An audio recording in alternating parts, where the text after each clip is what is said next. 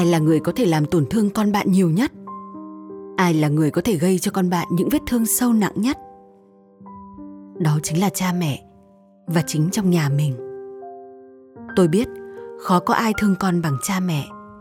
Từ trong bụng mẹ, nếu con thiếu vi chất gì, mẹ sẽ rút ngay từ cơ thể mẹ truyền đủ qua dây rốn cho con. Nếu nhà nghèo, mẹ nhịn ăn để nuôi con. Tôi nhớ ngày nhỏ bố tôi nấu riêng hai nồi cơm bé tí để tôi được ăn cơm trắng. Bố không tiêu pha gì để dành tiền cho tôi học hành. Nếu tôi cần ghép gan, chắc chắn bố sẽ cho tôi gan của bố. Tôi cần ghép thận, bố sẽ cho tôi trái thận. Nhưng bố cũng đánh mắng tôi mỗi ngày, đánh và không cho phép tôi khóc hay tức giận. Tôi thường cúi ăn những chén cơm chan nước mắt, vừa khóc thầm vừa nuốt. Và tôi cũng sợ nhất là bố thở dài. Sợ nhất ánh mắt thất vọng của bố. Những ánh mắt và tiếng thở dài không vi phạm luật, không thể chụp hình, không thể đi chứng nhận thương tật. Y học và công an không có thể ghi lại được và không có cơ quan nào đứng ra bênh vực. Giờ đây tôi không oán trách bố.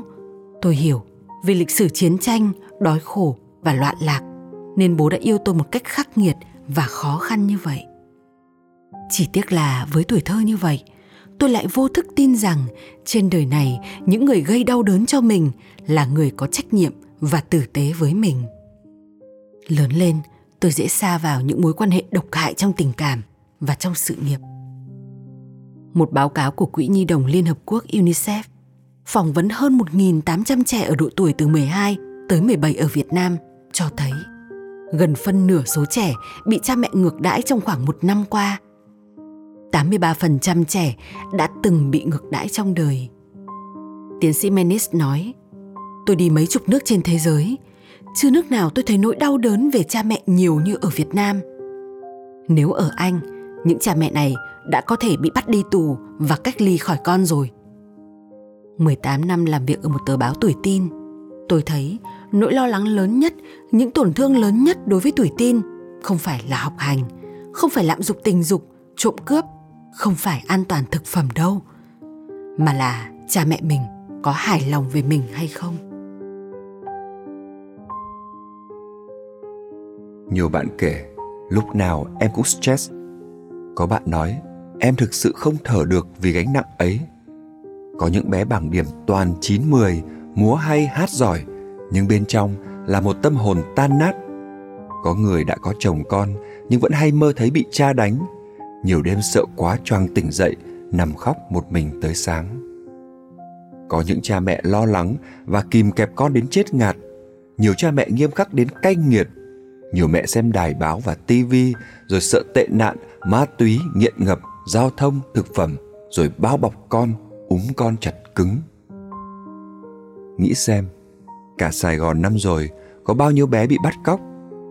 Nhưng sài gòn có bao nhiêu bé đã khóc một mình trong bóng tối trầm cảm, xin tự chọn cái chết vì tuyệt vọng với cha mẹ mình. Con số nào lớn hơn? Từ chối, chống lại một người lạ không khó. Nhưng làm sao mà chống lại người yêu thương mình khi ta đã cho phép người ta yêu thương tiến vào tầng sâu nhất của trái tim? Nên tổn thương cũng ở tầng sâu nhất. Cha mẹ hy sinh cho con, rồi lại bắt con hy sinh cho mình. Hy sinh chéo và chật nhịp, hy sinh như đèn kéo quân mải miết đuổi vòng quanh mà không gặp nhau. Hy sinh đôi khi nó chỉ là mỹ từ cho việc làm khổ chính mình và người khác. Cha mẹ ơi, con biết cha mẹ là người đưa con tới cuộc đời này, cho con bú, ủ ấm cho con, toàn bộ sự sống của con phụ thuộc vào cha mẹ. Yêu cha mẹ là bản năng sinh tồn của mọi loài vật trên thế giới, nên đứa con nào phải sợ hãi cha mẹ thì chắc chắn đau đớn lắm có mẹ nói, tôi chẳng bao giờ đánh con, nhưng mà ánh mắt thất vọng của mẹ còn đau hơn tất cả mọi đòn roi, làm cả đời con cảm thấy mình như đồ phế thải, rằng mình sinh ra trên đời này chỉ mang lại khổ sở cho mẹ. Cảm giác đó mới làm con thương tật đến suốt đời. Tôi cũng từng chút lên đầu con tôi bao nhiêu áp lực. Là mẹ đơn thân, chỉ có hai con là nguồn sống duy nhất thuộc về tôi tôi nghĩ mình sẽ phải hoàn toàn chịu trách nhiệm về việc con mình lớn lên như thế nào học hành làm sao thành đạt hạnh phúc hay không tôi không còn phải chăm sóc chồng cũng chẳng thiết tha công danh thế nên tôi dành 100% trái tim, 100% trí não, 100% thời gian của mình cho con. Tôi tưởng mình đang làm tốt. Nhưng chưa hẳn ạ. À, con tôi cũng áp lực với gánh nặng đó của mẹ. Năm ngoái, trong một lần tôi mắng con và tôi gằn giọng quát, không được khóc. Tôi đã thốt ra ba chữ khủng khiếp mà tôi cả đời căm ghét. Tôi đã lặp lại y chang bố tôi. Mặc dù tôi đã từng thề với lòng rằng sẽ không bao giờ đối xử với con mình như cách mình đã từng bị đối xử. Khi nào tôi chữa lành được cho chính mình thì khi đó con cái tôi sẽ ổn.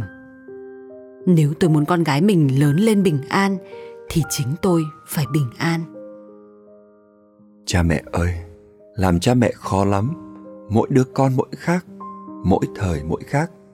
Kỷ luật thế nào là yêu thương và tự do thế nào để an toàn câu trả lời chỉ có khi cha mẹ chịu lắng nghe con và lắng nghe chính mình trong tĩnh lặng và bình an đừng để con mình phải cả đời làm việc như trâu cố gắng và phấn đấu tới kiệt sức dù thành đạt cũng không có chút vui sống, chỉ để trả nợ cho lòng kỳ vọng của cha mẹ, chỉ để chứng minh rằng mình xứng đáng được thương.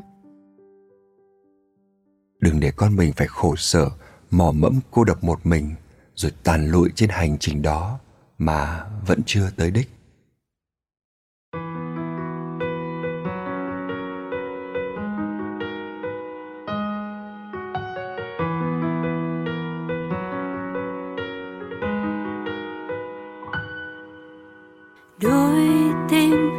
Ngân nhiều câu xót xa. Hai ta mong chờ đêm thứ tha. Theo chân ta hàng vạn những nghĩ suy mang về đây. Để được thấy người vẫn nhớ tôi một ngày. Đêm mang em về trong giấc mơ. Hát lên trăm lời vu vơ. Vẫn những khuôn mặt cười, dù biết sẽ không hề vui.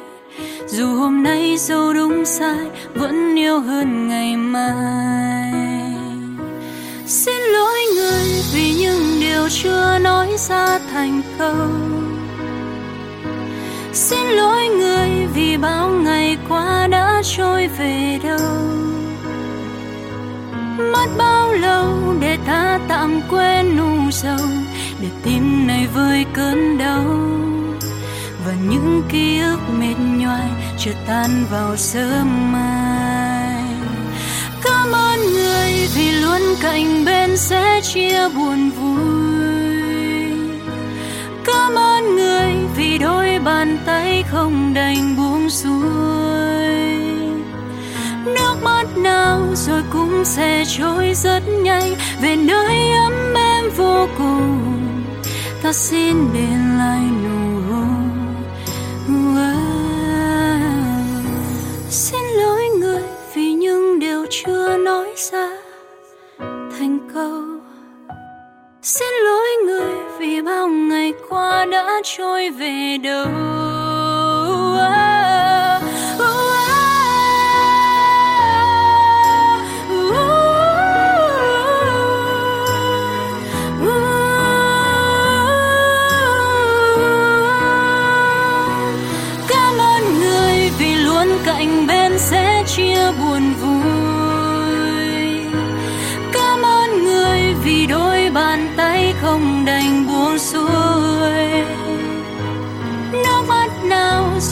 Sẽ trôi rất nhanh, về nơi ấm em vô cùng. Ta xin để lại nụ hôn một lần với ai. Ta xin gửi lại nụ hôn một lần với